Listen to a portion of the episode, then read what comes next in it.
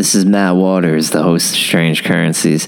To this point, this podcast is focused on songwriting exclusively, and I always plan to branch it out, and we are now. Once a month, I'm hosting a reading series at Otto Shrunken Head called Show to Tell. We just had our first meeting a couple months back with Christina Canet, Bart Hovenga, and Jason Pfister reading. I'm now going to fold these meetings into episodes of the podcast.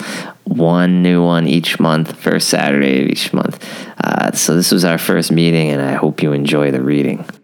Yeah, um, I'm still there. Nothing. Um, yeah. You know what? Between Bart's gonna go. Well, yeah, I, I'm gonna start now because we gotta start because we only have 3:45. Yeah, so we have an hour. How hour. long does everybody get to read? 15. 15 minutes. Mine will hold like a ten or less. Yeah, mine's shorter too, so. Um, yeah. I'll bring a comedian to pussy. Bring Jerry Seinfeld. The interview, man. Yeah, a lot of time for the interview. Yeah, And get thorough on it. I like your sweater. I should have prepared. Alright. Freewheeling. Okay, I got the record. All right, all right, we're gonna start. Alright.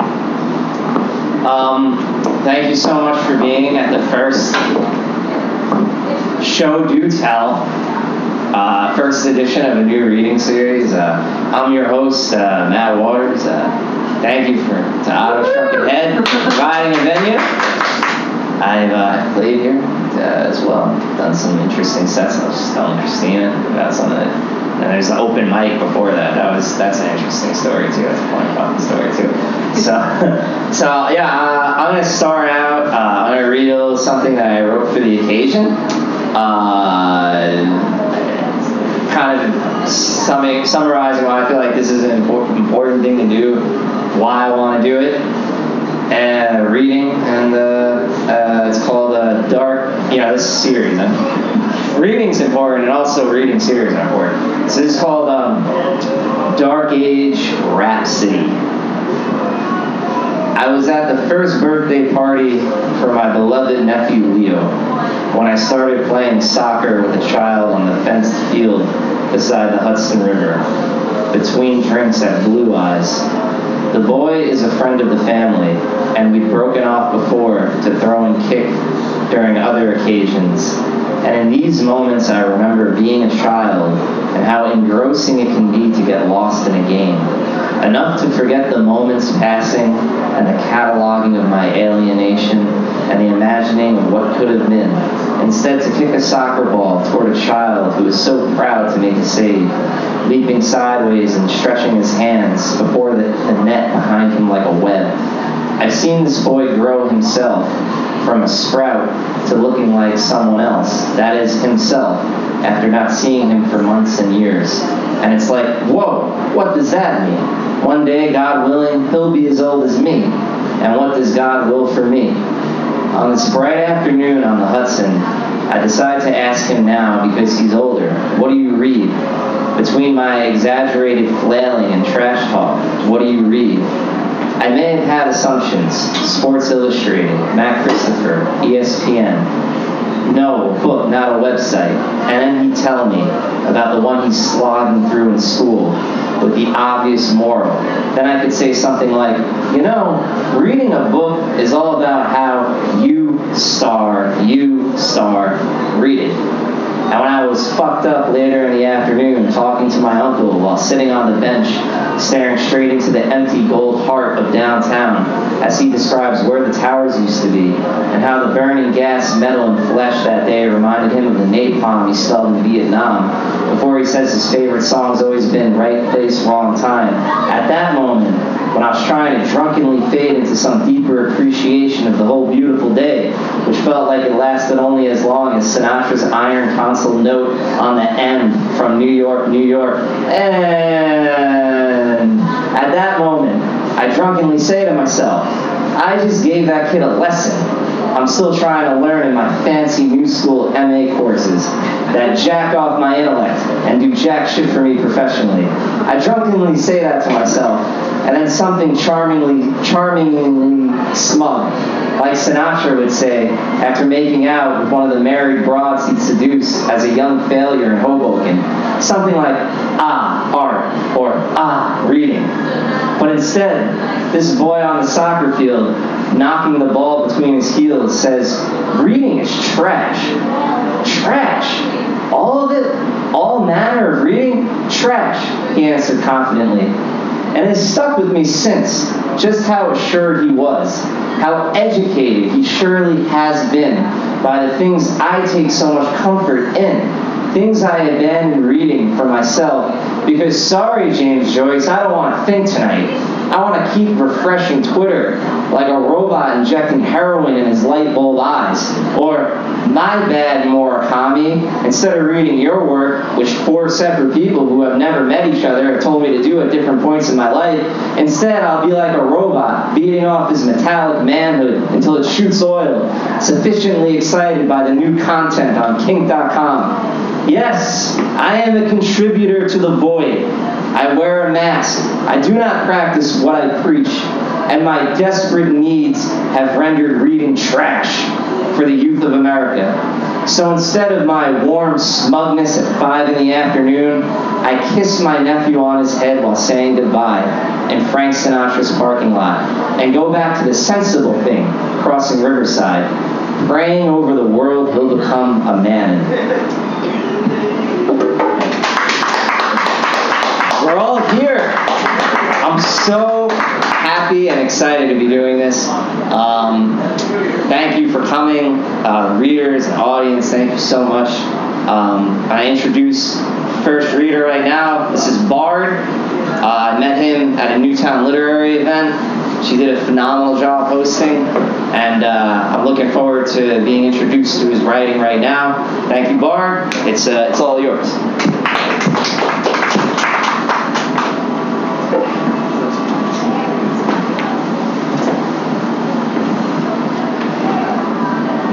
Thank you, Matt. That piece was great. I love the Matt Christopher reference. Yes. Uh, I'm a high school teacher, and I definitely battle the reading is trash uh, conundrum with myself and my students daily.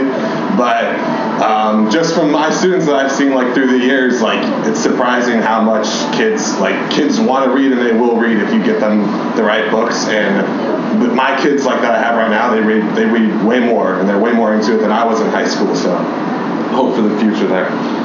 Um, the piece I'm going to read is uh, still like a work in progress. It's basically the prologue to a book I'm writing about my dog.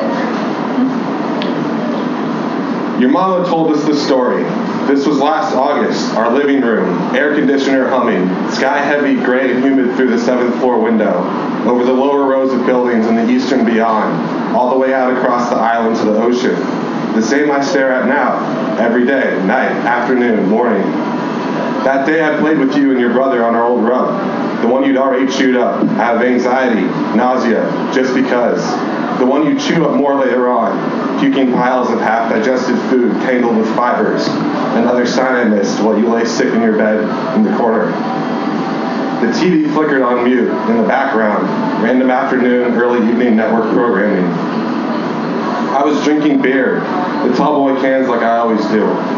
Your mama sat on her big round papasan, now too gone, after you peed on it, after I complained about it one too many times. Her phone was pressed to her ear, talking to her mom, and I could tell after a while it wasn't good. Something was wrong, but I didn't pay it much attention. I kept playing with you and your brother, tug of war, keep away with all your ragged toys. You chasing, jumping, following your brother, running back to play karate like you liked. My hands chopping at your sides, your mouth as you rolled over with your belly up, smiling, catching your breath as I pet you and drank my beer. Glanced across at the images flickering on the TV. Out, over, out, at the, over out the window at the gray nothing, everything. Your mama hung up and sat still, her legs pulled up under her, staring straight ahead. I asked what happened, what was wrong. The moment, the silence hung. Her face scrunched up. She started to cry, fought it off, caught her breath. The story was this. There was a family staying at the lake your mama had been going to since she was a little kid, 30 some consecutive summers. They were renting the same cabin where we stayed, where we brought you for the first time a month earlier, your brother for the second, both of your hair probably still dusted all over it. The family was a man, a police officer from New Jersey, his wife and their two children. The way your mama told it, They'd been there for a week or so, and it started off normal enough. The kids playing in the water, the man and the wife on the dock, rowboats and kayaks, walks around the lake, the general store, and drives into town. All the good, simple, and basic things. The reason people go up there in the first place. Or maybe I'm just projecting.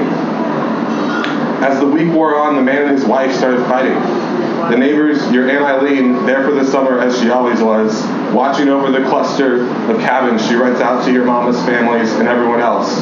They could overhear it, the way you can hear everything that goes on up there. Out in the middle of nowhere, but still no real privacy. The tight open space, the thin walls. The way the dirt and trees and pine needles dampen but also echo. The lake water, the constant backdrop. Shouting, arguing, little bursts breaking the calm, then quieting. It came to a head on the man's birthday. He was turning 40. He was an alcoholic, sober for a year or so, going to meetings, but he brought a bottle on the trip to celebrate, smuggled in his suitcase. He started drinking early, late morning, his wife arguing with him not to, but eventually giving up and letting him do as he wanted. It settled down again in the afternoon, the man playing with the kids, playing with his kids in the water, watching from the dock, smiling, squinting in the golden sun, the glinting water fading to dusk. It rose back up in the twilight, the dark, the neighbors, and Eileen in her cabin, eating dinner, watching television. They could hear the arguing again through the windows, the thin walls, the screen doors, and the, in- and the insect backdrop, the night lake small town home and calm. Then outside in the driveway, the half dirt, half gravel road. The wife said she would leave with the kids, and the man said don't bother. He would instead, alone. She said fine, she would like that, and the man paused at his open car door and smiled, laughed and said he bet, laughed and said he bet she would. He bet she would like that, and she said yeah, yeah she would. And he smiled, laughed again, and said don't worry, she would get her wish soon. And she said good, she hoped she would, she hoped she would. What I think is that he drove up the hill into town, bought another bottle, drove back drinking along the way. Windows up, down, radio playing, silent, just the vacuum hum, the asphalt buzz and warm forest wind. Maybe he stopped at the brewery at the intersection just up the road, had his last drink or drinks with the other tourists and locals, or by himself at the bar. Back at the lake, he kept on, parked in front of the, uh, parked in the driveway, sitting on the deck looking out at the silver black water, the small dark island in the middle, the low purple mountains edging, this, edging the horizon. He got his gun from the glove box in his car, his suitcase in the cabin, already on his person. He walked out, back out onto the dock, down the ladder, the rocky bank, splashing, wading into the water.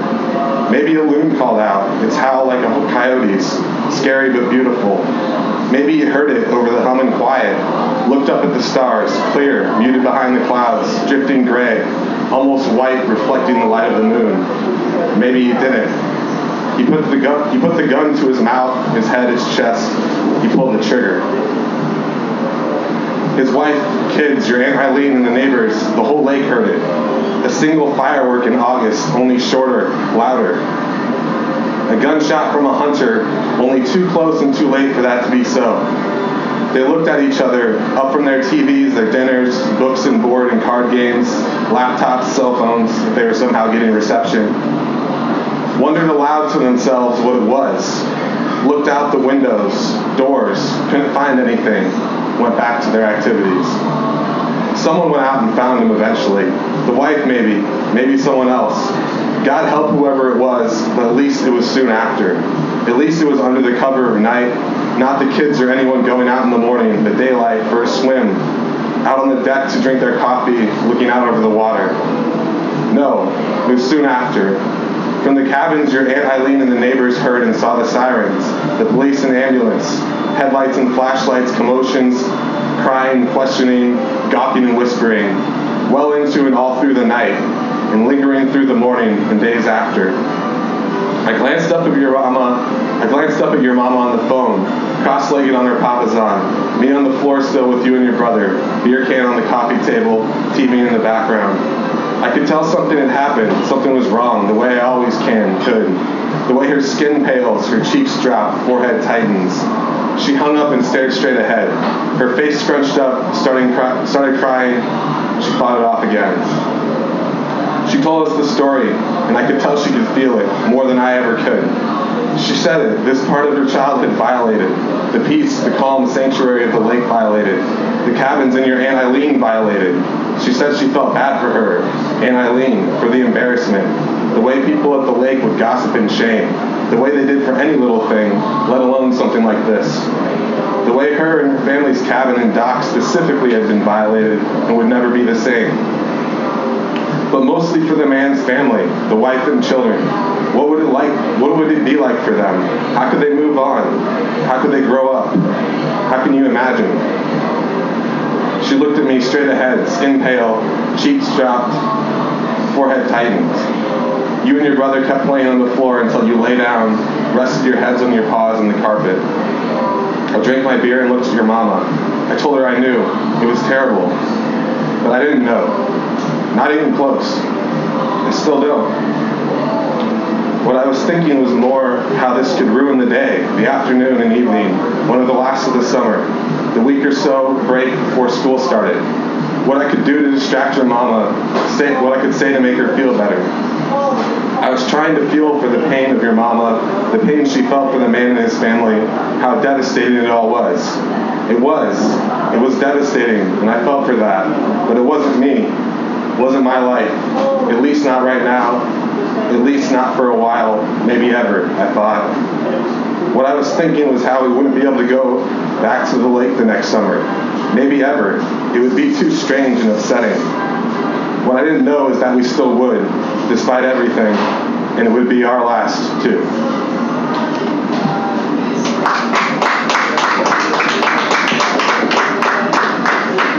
injury remark. Show you tell. All right. Now you must do tell. Which here? Yeah, whatever. So um, that that was interesting because I felt like it veered between being it could have been an essay. In the beginning, it struck me as poetry, and it was also very prose-like. Do you often write pieces that seem to straddle different lines of the description in, in such a way? Um, yeah, I would say like when I when I hear words, when I like I think like more like a poetic style.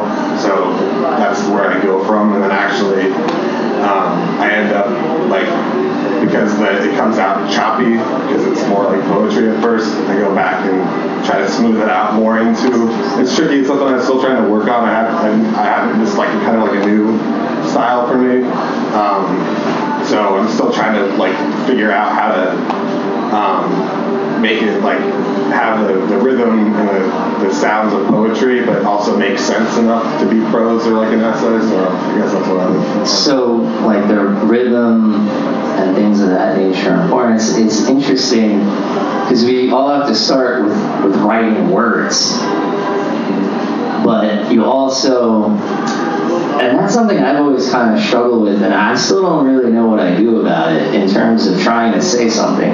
Like I had a teacher at the new school uh, named Robert Boyers, um, and he's a cultural critic, um, and he, you know, he was coming.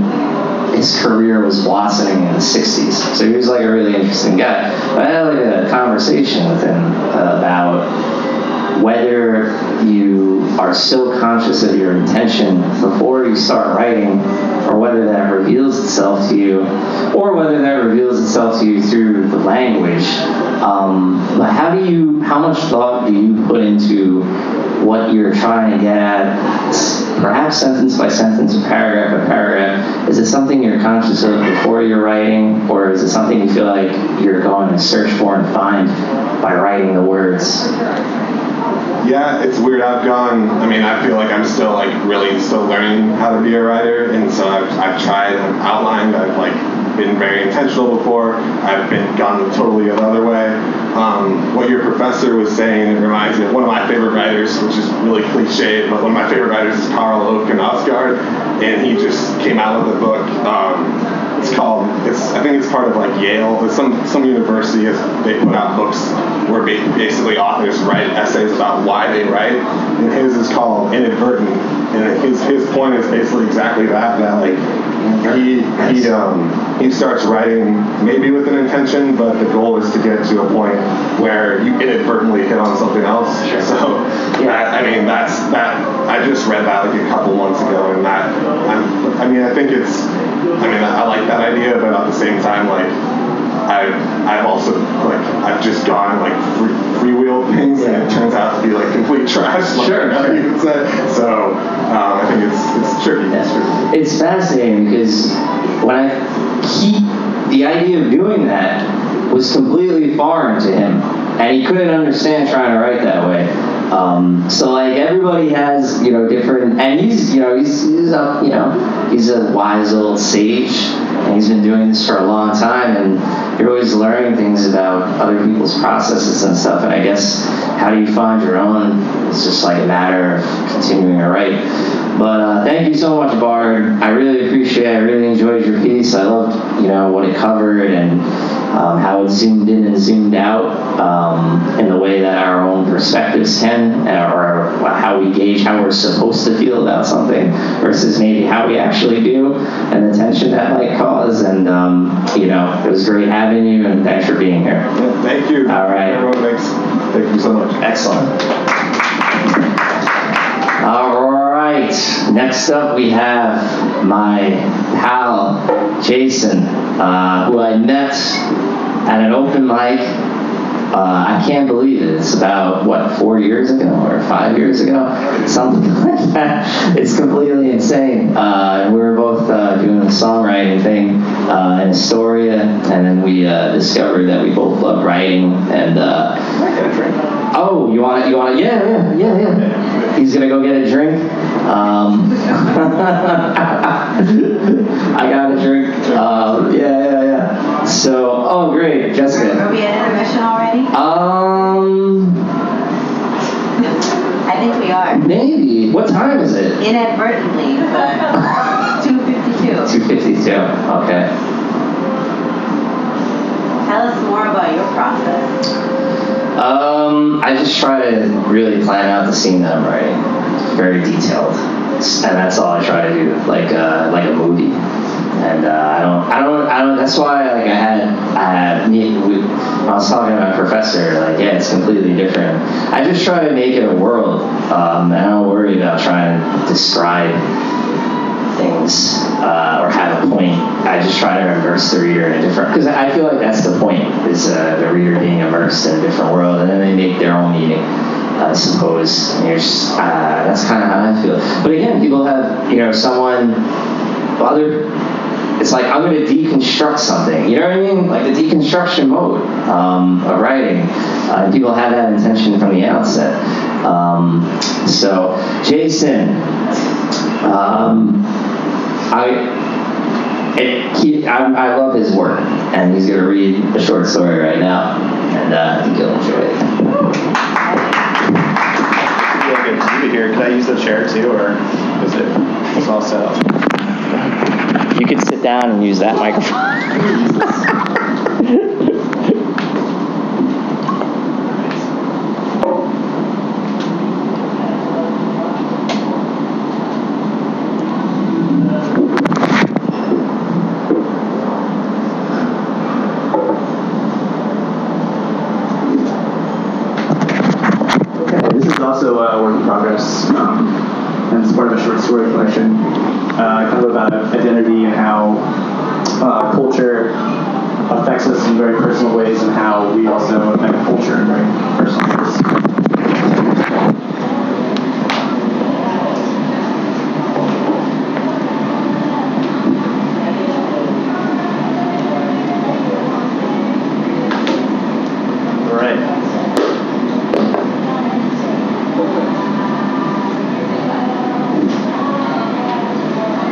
before I went away to college, my parents told me that I had to get a job. If I couldn't find one of my own, my father said, I would have to come to work construction with him in the city. I told him not to worry, I would find one, but in my mind I already had a job, which was begging my mother for gas money or movie money or money for going to eat with Lindsay, who I'd been dating all winter, and it was the first girl I'd slept with since Beth. I was still sick about that. I believed that I would be sick about her for the rest of my life. Lindsay was nice but insecure and could be cruel in unexpected ways, especially to her sister Josephine. You're pretty, Josephine, but you're not interesting enough. I think that's why you can't find a boyfriend, she explained, like a Bond villain, her voice filled with genuine concern as she sat atop the kitchen counter in her apartment that the two shared, dangling her legs and licking ice cream from a spoon. Josephine blushed crimson and could feel how aware she was of, and I could feel how aware she was of my being there, and how if I was not there, things would go very differently. I don't know why you gave up yoga. That was at least something, Lindsay continued on, not even looking up from her spoon, her tone still that of a doting mother. Without interest, how can you expect people to be interested in you? Do you know what I mean? Who could ever seem as interesting compared to you, though? Who could ever seem interesting compared to you, though, Lindsay? Josephine hissed back before storming off, and only then did Lindsay look up and seem surprised. Sometimes we are cruel without meaning to be, and this was the way that Lindsay was cruel most often. Like a careless physician, cutting where there was no need to cut, in the name of medicine, in the name of all that she learned up until that point. How can I apologize for being who I am? She once asked me. By just apologizing, I told her, annoyed.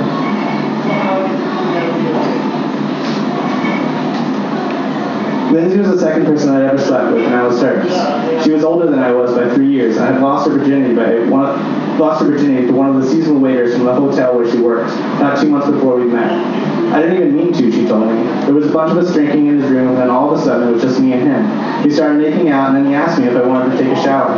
I said okay, and I got into the shower with all my clothes on because I thought that was funny. But then he took off his clothes and turned on the water. When we started making out, I took off my I took my clothes off, and somehow it just happened. We were in the shower, and my back was to him, and all of a sudden I bent a little, and he was fucking me. When I kissed Lindsay, her lips went all over my face, and so did her tongue. And no matter how hard I tried, I could not get her to kiss me the way I liked. Her parents were divorced, and her mother had been abusive to her as a child. Not abusive, she explained.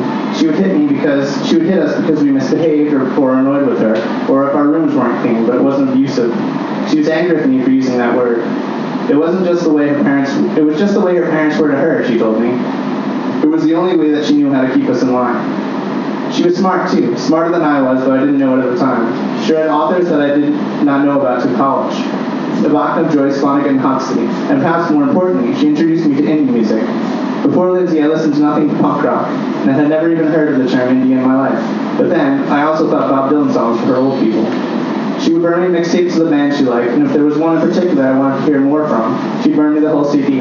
Her favorite was Bright Eyes, sound black frontman Conor Oberst, wrote lyrics, she insisted, better than anyone alive. Conor's voice sounded to me like a goat, banging over melancholic piano and guitar, but those records were the first time I ever listened to lyrics of a song and tried to make sense of them. The stories he told were of alienation, injustice, and compassion for humanity, but most of all, they're about heartbreak. I listened to those records over and over again. But when I did, I thought about Beth, not Lindsay, because Lindsay had never broken my heart. In bed, I could not seem to get com- comfortable on top of her body. She had never had an orgasm and told me that she thought masturbation was disgusting. I convinced her to let me try with my mouth and licked till my jaw was sore, my fingers like a jackhammer while she twisted, letting out moans that I mistook for passion. Maybe I had one, I told, she told me. Did you, I asked, peeping up at her? I don't know, she said. You can stop. Just before the first week of July, my father called me into the living room where he and my mother were already seated together on opposite sides of the couch. They did not ask me to sit.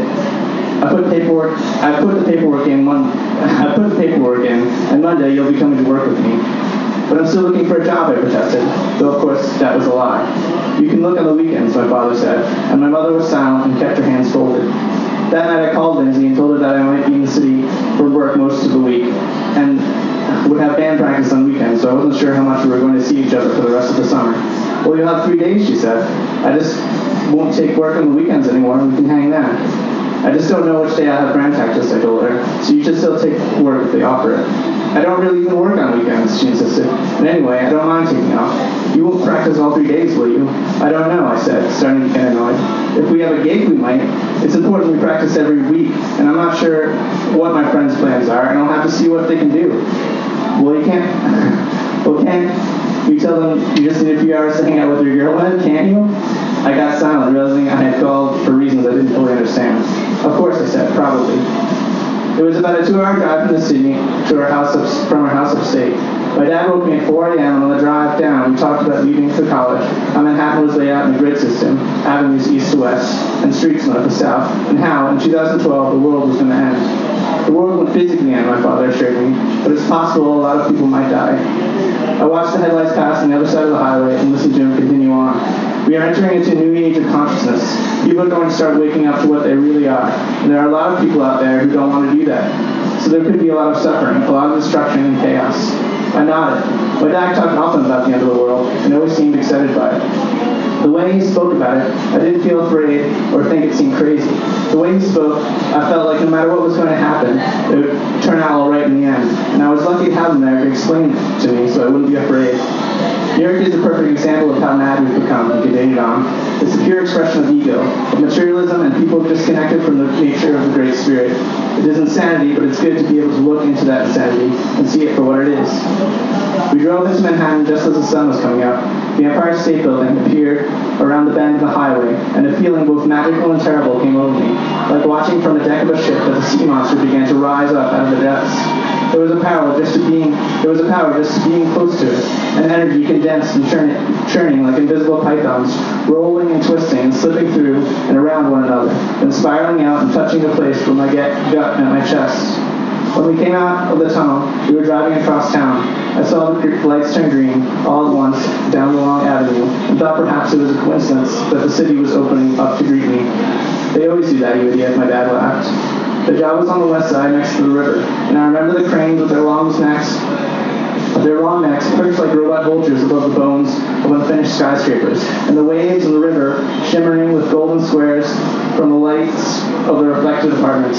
I remember standing between the buildings and feeling like I was standing inside a tomb, inside a hole that might close up at any minute and leave me trapped inside. I remember the smell of smoke from the breakfast carts and the collage of beer posters and lotto tickets and cigarette brands in the windows of the bodegas, and the bar with and the bars with their pane glass windows that seemed so romantic and filled me with hope of infinite possibility for love and friendship and sex. I had been to the city before, but this was the first time I ever looked at it as something that might have something to do with me. My dad parked his truck, and as we walked toward the building, I began to realize that I had lived a very small life, a life where I had hardly known anyone or anything at all, and now, all of a sudden, I believed that I was going to start learning. Jesse had my name, and I had his. He was he was a twin, like my brothers were twins, and he was three years older than I was, just like Lindsay. Jesse will show you around, my dad said. We were standing next to a row of green lockers in a dimly lit basement. Jesse grinned a toothy grin and adjusted his fitted Knicks cap. When my dad was gone, he turned on a mini video radio that he kept clipped to his bag, baggy blue jeans and asked me if I liked hip hop. Sure, I said, though this was a lie. What hip hop do you listen to? Just what's on the radio, I said. He turned up the music and looked at me expectantly. Do you know this song? I shook my head. No, you don't, Jesse asked, disappointed. They play this a lot. And in my mind, I thought renovating a high-end apartment building might be something like helping my dad the previous summer with a roof in the garage.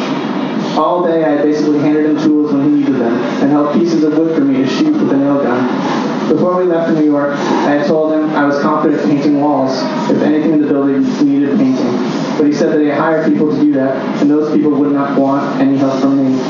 This was disappointing. I had bragged to my friends that I'd be working construction for the summer, and they had been impressed. I thought I might be able to turn, I, thought I might be able to learn a trade like painting, or maybe cycling, and use that to work my way through school. I was so thin that I thought I might grow fit and have my shoulders fit out like I always dreamed they would. I would do push-ups in my room every night, I told myself. I would find one of the bars and let the college kids in, that let college kids in, and order a pint of beer. I would walk in like it was no big deal, and no one would be the wiser. The, the elevator had an operator who came, who was 40 and also had his own personal radio. Turn that shit down, he growled at Jesse.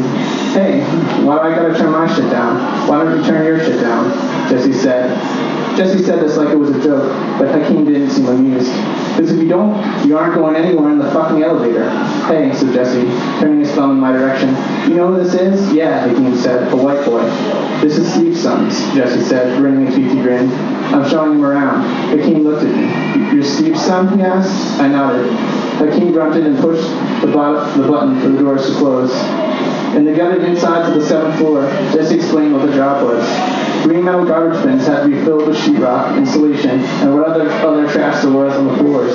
There was a lot of trash. The walls had been torn apart by sledgehammers, and only large steel pillars and dirty windows remained. You gotta wear gloves, Jesse said, tugging on the, his gloved hands, and you gotta wear your mask. I snapped the dust mask. He snapped the dust mask on his neck. I used I used to not like wearing the mask, he confessed, but then I would go home and have this cough. I had this cough so bad I couldn't sleep, and my lady couldn't sleep either. She got so mad about coughing, she made me sleep on the couch, but I couldn't help it. I kept coughing and coughing, and all this black shit would come out of my phlegm. It was nasty, man. I got really scared because I don't have insurance to see a doctor. Thank God it went away. I know some guys where it didn't leave them, and they cough and cough all the time, and they probably always will, so I don't fuck around. Now I make sure. He snapped the mask on his neck again. I make sure to wear the mask. The mask made my nose itch and red and itchy, and it made me and it made it harder to breathe. I would take off I would take it off sometimes and put it on again. If you went into the light, you could see how much dust there was all around. Being so thick, it looked like a swarm of gnats, all different shapes and sizes, floating lazily in a small section where the light broke through. Whether I wore it or not, though, I still coughed up black goo. There were 12 floors, and all there was to do was fill bins with trash until it was time to go home. After the third day, I would leave and hide on the roof for as long as I thought I could be missed. Or sometimes sit in the basement and pretend like I was getting something out of my locker. It was not just the work, but the place itself that tore at me. Everything was gray, everything was dust and rubble, and always there was a thud of hammers, the scream of electric saws and sanders, roaring, buzzing, and hawing from early morning until the very last minute when we left. Jesse didn't complain about the noise or the way that everything was gray. He complained about the other workers. He said they threw trash on the floor for him to pick up, how they drank and smoked and did other drugs on the job, and how almost none of them were worth two shits in a fight. At least that's what he said. I smoke weed is all I do here. But some of those guys, they come in fucked up, you know what I'm saying? Fucked up. And they want to fuck with you, you know what I'm saying? You smoke? I shook my head no. Weed made me par- paranoid and sullen. Well, if you ever want to pop, let me know, and I let me know. I smoke every day, said Jesse. It takes the edge off. You know what I'm saying? Only time I don't smoke is when I go to see my girls. You got kids? I shook my head no. I got two kids, two girls. And my lady, she has three, two boys and a girl. He said, we're fighting right now, my lady and I. But it's all good. It's not serious. You got yourself a woman? I nodded, but I guess it wasn't enthusiastic enough. What's the matter? You don't like her? Jesse asked. I like her, I said. Nah, I get it. Lots of fish in the sea out there. Lots of fine ass fish with big asses in the sea out there. He laughed and started doing pull ups on the metal ceiling beam with an unfinished doorway. He could lift himself with one hand like it was nothing, and his arms were long and hairless and sinewy. He told me when his girlfriend threw him out, he'd sleep on the subway sometimes. That technically, he, he told me when his girlfriend threw him out, he'd sleep on the subway sometimes, and that technically she was still married. There's some assholes here, but my, but the friends you make, those friends are going to be your friends for life. You know what I'm saying? I nodded and continued to throw trash in the bins. There was a joke about the men's bathroom being. it was joke about the men's bathroom upstairs was the whites' only bathroom, since my dad had the key, and he and the white men who owned the building were the only ones allowed to use it. The problem with the other bathroom was that some of the workers didn't know you were supposed to flush toilet paper and left the shit color strips all over the floor. How could they not know? I asked. Where they're from, you throw in a bin, my dad explained. There was no bin, and so that was that. Sometimes I hid in the whites only bathroom with the key. Sometimes I just sat down against the wall, behind the blue bin, and tried to imagine I was somewhere else. The highest you could be paid as a laborer was $12 an hour, and that's what I got. Jesse got 10. His brother was in jail, five years for selling dope. I wasn't sure what dope was, and I was too shy to ask. The friends you make here will be your friends for life. Jesse kept telling me, but he was always yelling at someone or pissed off. The last week there, he and Keem almost had it out. Keem was screaming at Jesse because he'd taken the elevator, while Keem was helping him load one of the trucks, and Jesse had left it on the third floor without telling anyone. I told you on the radio I was taking it, Jesse yelled, you dumb fuck. It doesn't matter, it don't matter if you said on the radio, nobody heard you, and nobody knew where it was, Hakeem yelled back, making his way across the paper lobby. And you can call me a dumb fuck again, and I'm gonna knock your fucking teeth in. Fucking try it, bitch. One of the carpenters, Devin, a broad old Jamaican who looked like he could crush my head in his bare hands with minimal effort, separated the two and told Jesse to get the fuck out of the building.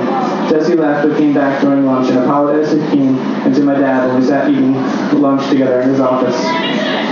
I'm just tight today, man, Jesse told him. It wasn't personal with Keem. I got a lot of shit going on, but I'm trying. I'm trying not to lose my shit. You know that, Steve. You know that I'm a solid worker, and I appreciate you giving me this opportunity. My dad forgave him and sent us both to work on the eighth floor, which had been gutted that morning. I was sweeping on the opposite side of the room when I heard Jesse start screaming, fuck, fuck, fuck, over and over again. And I thought he must have heard it himself. Dad, you okay? I asked, starting over. No, he screamed, no. What is it? Somebody took a fucking shit. What? Jesse raised up his hand, his eyes wide. Somebody took a fucking shit and I put it under the plastic bag and reached down and grabbed it with my fucking hand and I don't have the gloves on, and I fucking grabbed it with my fucking hand. Fuck, fuck, fuck. I don't know what to say. So I didn't know what to say, so I just told him I was sorry. I'm sorry, I kept saying. That sucks. That really sucks, man. I'm sorry. He wouldn't look at me, pacing back and forth, and he was holding his hand out in front of him, with his other hand gripping his wrist, and then he smashed his arm against one of the metal, metal pillars, which I knew must have hurt, and he stormed off down the store, and he stormed off down the stairs. That weekend, I found a job at a sushi pizza restaurant 15 minutes from my house upstate. I don't know how Lindsay found out, but it was probably just seeing my car packed outside in the restaurant when I was supposed to be in the city. She came in one day and looked at me to make sure it was me, then left without a word. I hadn't told her I York, and I lied and said I was busy on the weekends when she asked. I was too afraid to call her, so I wrote her an email instead, trying to explain how I just needed some time away get my head straight. And that also, since I was leaving for college at the end of summer, and long distance relationships really didn't work, usually didn't work out, I was thinking maybe we should take a break. She wrote me back saying that it was okay, and that we had fun together, and she was probably getting emotional about it because I was been her first real boyfriend. She said she had no hard feelings and was glad at least that I had told her that it was over, and, and so she didn't have to keep guessing or wondering about it constantly in her head. I was surprised and touched by how unsure she was about the whole thing, and I told her I hoped we could still, still be friends. She said she hoped that too. In the fall, she would visit me in college, get too drunk and cry, and cry on the sidewalk outside my apartment while that I was renting with my two friends.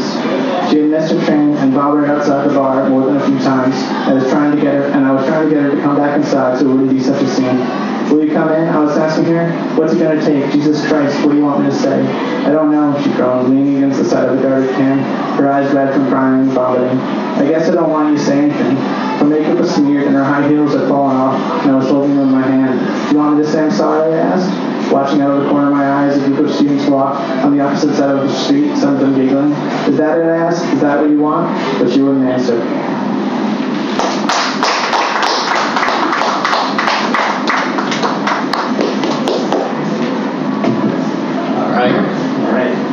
Thank you, uh, Jason. Who are some of your uh, fa- favorite authors or writers that you feel um, you know have impacted the way you write? Actually, Knausgaard is actually one of my favorite writers. I uh, I loved. He's a. I mean, he's like nonfiction, so it's kind of hard to compare that way. But um, uh, yeah, and I also love like Faulkner. Love, uh, there's so many. Really. I don't know. Yeah. Hemingway was a, a, that was why I started writing. Hemingway. Yeah, something that um, strikes me about, about your writing it's, it's so uh, based in uh, realism, and um, I wanted to ask if it was a process for you to kind of tackle what you tackle and have the uh, what's the word I'm looking for, kind of be such a realistic aesthetic or realistic feel to your writing? Was, was that something you, you developed over time, or, or has that always been uh, appealing to you as a fiction writer? Um, I think that it, uh, I kind of like mess around a lot with it. I think I just like a, you're always just like looking to make something like seem real. So, uh, like that's sort of the. I worked with construction with my father in the city when I was like younger, uh, and I, like that was my first introduction into like being outside of like a suburb. That was like kind of I don't know like a really it's really stuck with me. Um, so yeah, I guess it's like make you just I don't know. Does that make sense? Yeah, definitely. All right, we're gonna take a five minute break or something, uh, and then we'll wrap up with uh, this cadet. Gonzalez, and uh, it's been it's been good. And uh, so yeah, let's uh, let's do that. Thank you. I will arise and go now and go to Innisfree, and a small cabin build there of clay and wattles made. Nineteen rows will I have there, a hive for the honey bee, and live alone in the bee lounge glade. And I shall have some peace there, for peace comes dropping slow, dropping from the vales of the morning to where the cricket sings. There midnight's all a glimmer, and noon a purple glow, and evening full in its wings. I will arise and go now, for always night and day I hear lake water lapping with low sounds of the shore, while I stand on the roadway or on the pavements grey. I hear it in the deep heart's core. Well, you know, don't you, Kenneth, or haven't I told you, every telling has a tailing, and that's the he and the she of it. Look, look, the dusk is growing. My branches lofty are taking root, and my cold chair's gone ashly.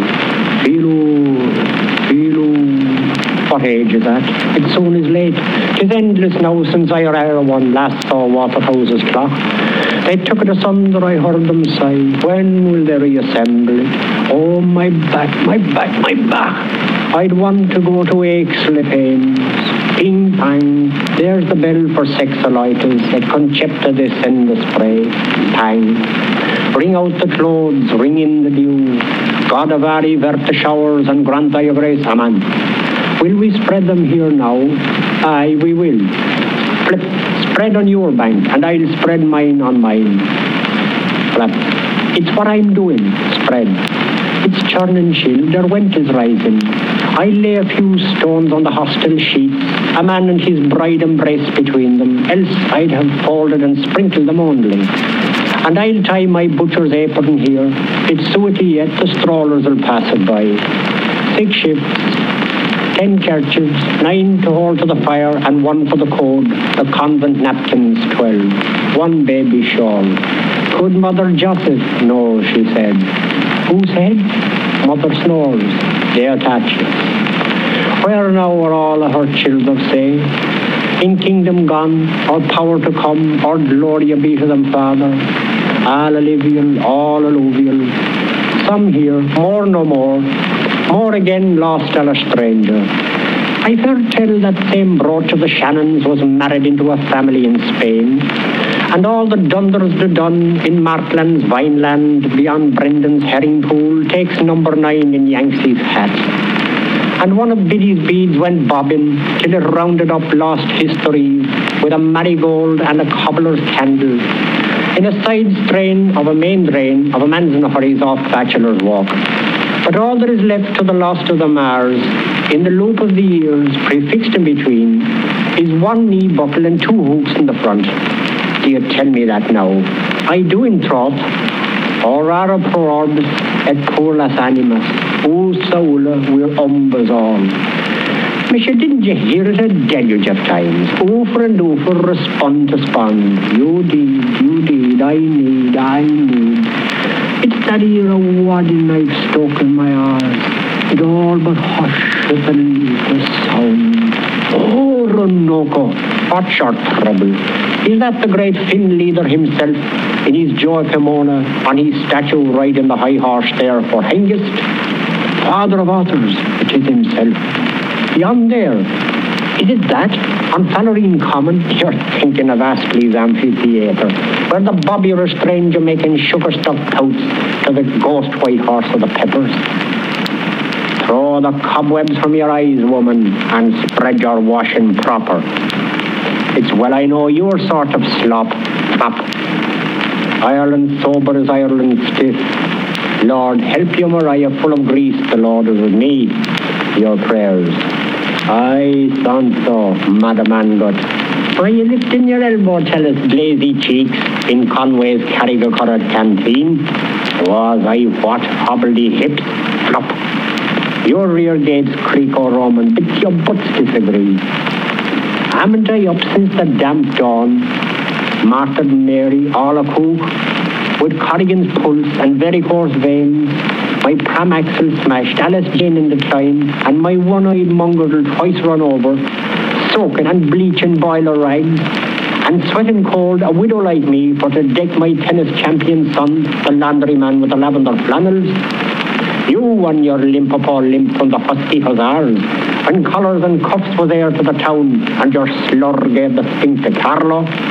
Holy Scamander! I saw it again, near the Golden Falls. Ice is on it, sense of light.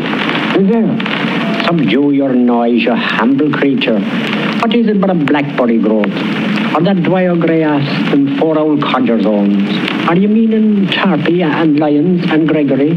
I mean now thank all the four of them, and the roar of them, that drave that stray in the mist, and old Johnny McDougal along with them. Is that the Poolbeg flasher beyond? Far, far, or a fireboat coasting near the Kishna, or, or a glow I behold within a hedge, or my Gary come back from the Indies. Wait till the honeying of the loon, love. Die, Eve, little Eve, die. We see that wonder in your eye. We'll meet again, we'll part once more. The spot I'll seek is the hour you'll find. My chart shines high where the blue milk's upset. Forgive me quick, I'm going, go by. And you pluck your watch, forget me not, your even load, so safe to journey's end. My sights are swimming thicker on me by the shadows to this place. I saw home slowly now by own way, my valley way, Towie I too, Rathmine. Ah, but she was the queer old scousha anyhow, Anna Livia Trinketoes. And sure he was the queer old bunce too, dear dirty dumpling, foster father of Fingalls and Dothergills. Gaffer and Gammer were all their gangsters. Hadn't he seven dams to wive him, and every dam had her seven crutches, and every crutch had its seven hues, and each hue had a differing cry. Suds for me and supper for you, and the doctor's bill for George on. Before, before, he married his markets cheap by foul, I know, like any Etrurian Catholic heathen, in their pinky, lemony, creamy burnies and their Turkish Indian molds. But at milked mass, who was the spouse? Then all that was was fair, tis elven land, teams of times and happy returns, the same anew. Ordo vico or vi ricordo, Anna was, Livia is, Plurabelle's to be.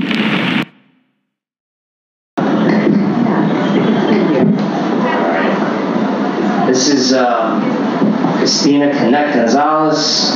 I went to the new school with her, 2014 fiction. Um, we were in the same thesis group, and um, I don't know how your writing. It's so visceral. It's so about a sense of self, but also a fractured sense of self. Um, and uh, I love what it's concerned with um, in terms of uh, putting across a human being more than anything else uh, as a primary concern. Um, so uh, enjoy. But I'm glad you're here. Thank you, Matt Waters. That was such a nice introduction. Can you all hear me? I can never tell it, how that's going. Yeah. Alright, I am a fiction writer, as Matt said, but today I'm going to And read poetry. some of my poetry. So, um, here goes. An opening. What would I find if I climbed inside this window of a warehouse mind and traversed its beams or repelled down one side and sweated in there all labor and play as I do with this body day after day.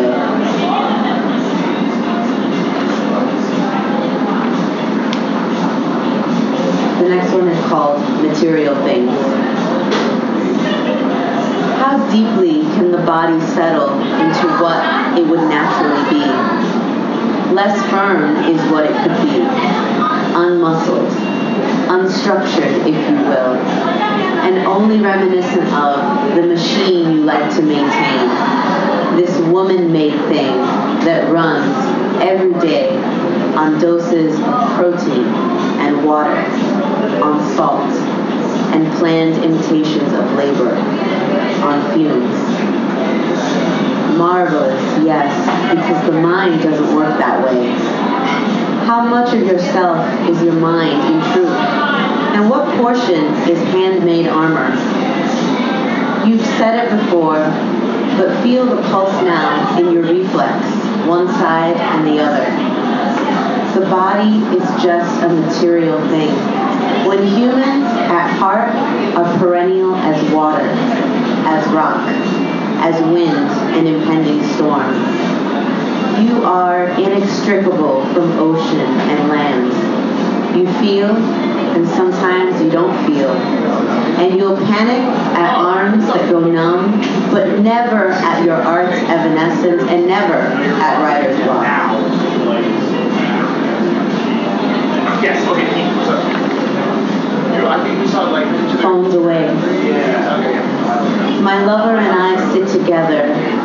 Newborn circle of mismatched chairs with two other queens, and surely no one is comfortable. The two of them are underslept and worn from swimming in salt. The two of us made a last minute drive, and my neck has been throbbing like hell. Nobody advertises woe. We pocket our phones for two hours straight. I know because they have a clock. Life beats, a heart. I notice each of our needs and wonder who has their mothers, as I was born with mine. Needs I have seen are structures that pass on indefinitely.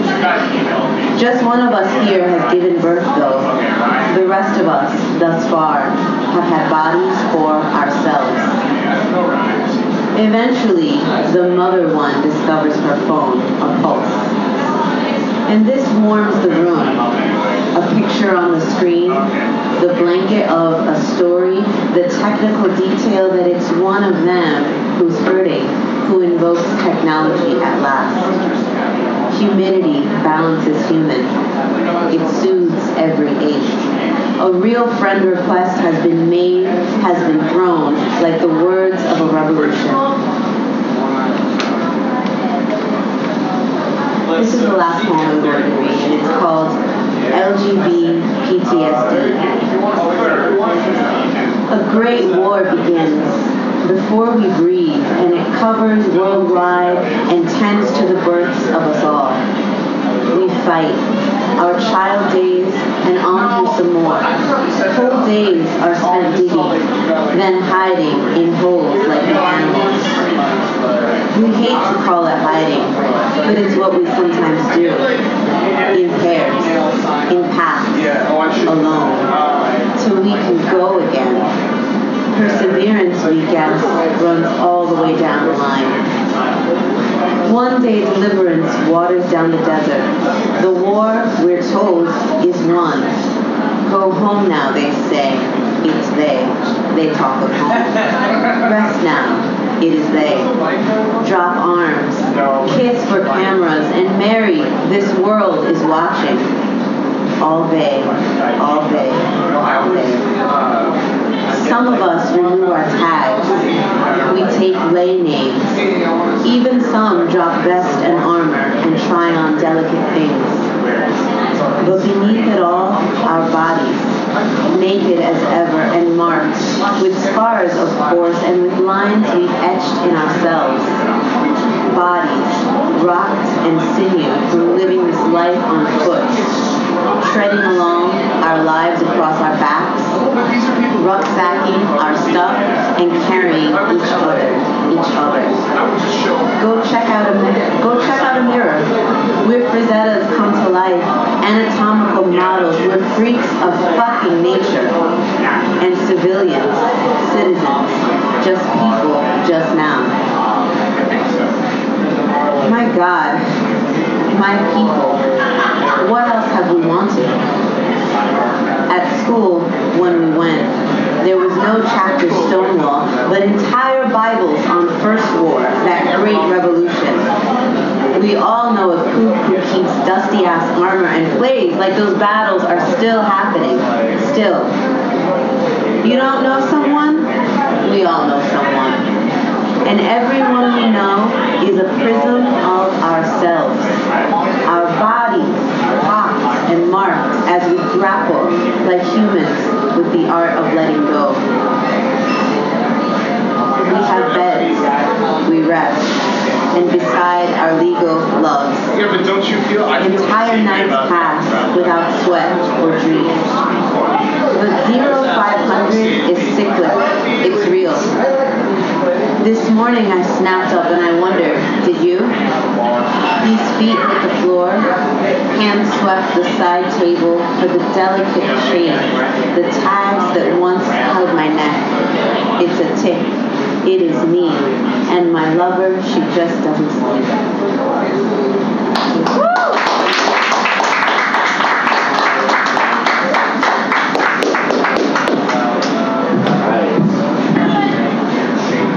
sharing. Um, great way to end the reading. So, as someone who's familiar with um, some of the fiction you've written over the years, uh, which, I, which I enjoy, why is uh, poetry essential for you to write, even though you do have also such a commitment to uh, your fiction writing? Well, first of all, I have to admit that I write poetry as a way to escape the pressure that I feel writing fiction. Um, and I think that I always have this heavy weight on my shoulders when I'm working on my fiction because I know what makes the fiction work. Um, and it's not just a matter of liking the story or liking the sound. You and I talk a lot about musicality and fiction, and, and sound plays a lot, plays a big, a big role in the fiction that I write. But with poetry, I really am only judge it based on sound, quality, and rhythm, and I don't know, I enjoy it the way I enjoy a song, but I don't know how to talk about it. I just know that I like it. So it, it helps me to keep writing and to work on rhythm and sound and diction and all that stuff, but to not really feel any pressure to make it, you know, good. A, a line that I love in that, in that last poem you read is, you know, when the comparison of uh, human beings to nature or the energy of a storm. Is, that, is there something in, in, in writing poetry that feel that has that feeling uh, in its own way of uh, kind of being organic or kind of being, you know, that, that type of natural uh, way, maybe less, possibly less intellectual or possibly less uh, kind of confined by those expectations of uh, being so conscious of what you're doing, where perhaps uh, poetry is more like, you know, rainstorm or, or something of, that nature, something more natural, even though you do also have to edit and work on it and stuff like that. Is this, do you think there's anything to that, or am I just talking shit here? I You're always just talking. I'm always just talking That's. All talking Yeah. about right there, right? Um, yeah, I think that, at least for myself, as a person who writes in both genres, um, when I'm writing poetry, because the space is smaller, I mean, five pages is a very short, po- very short story, but it's a very long poem. Um, because there's a space constraint, I feel that I have to, especially when I'm revising, connect more succinctly with innate feeling and essence of whatever, you know, of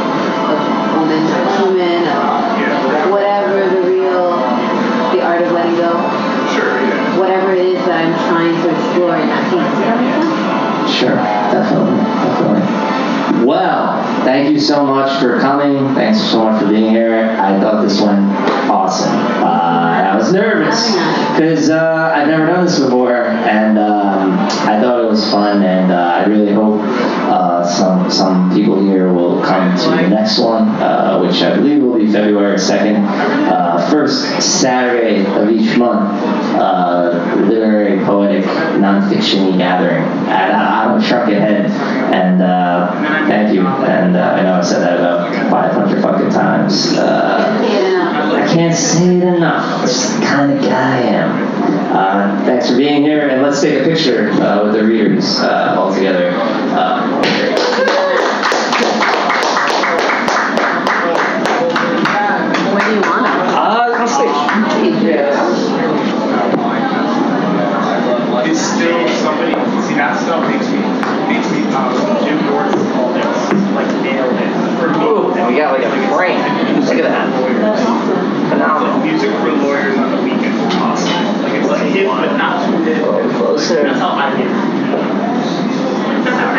Yeah, you need to be in it too. Oh, oh uh, yeah, okay.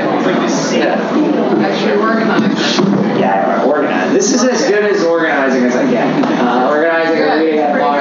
Yeah. And then, you know, was nice enough to uh, accommodate us. So, much appreciated. Great job. All right, thanks, guys. Thank you.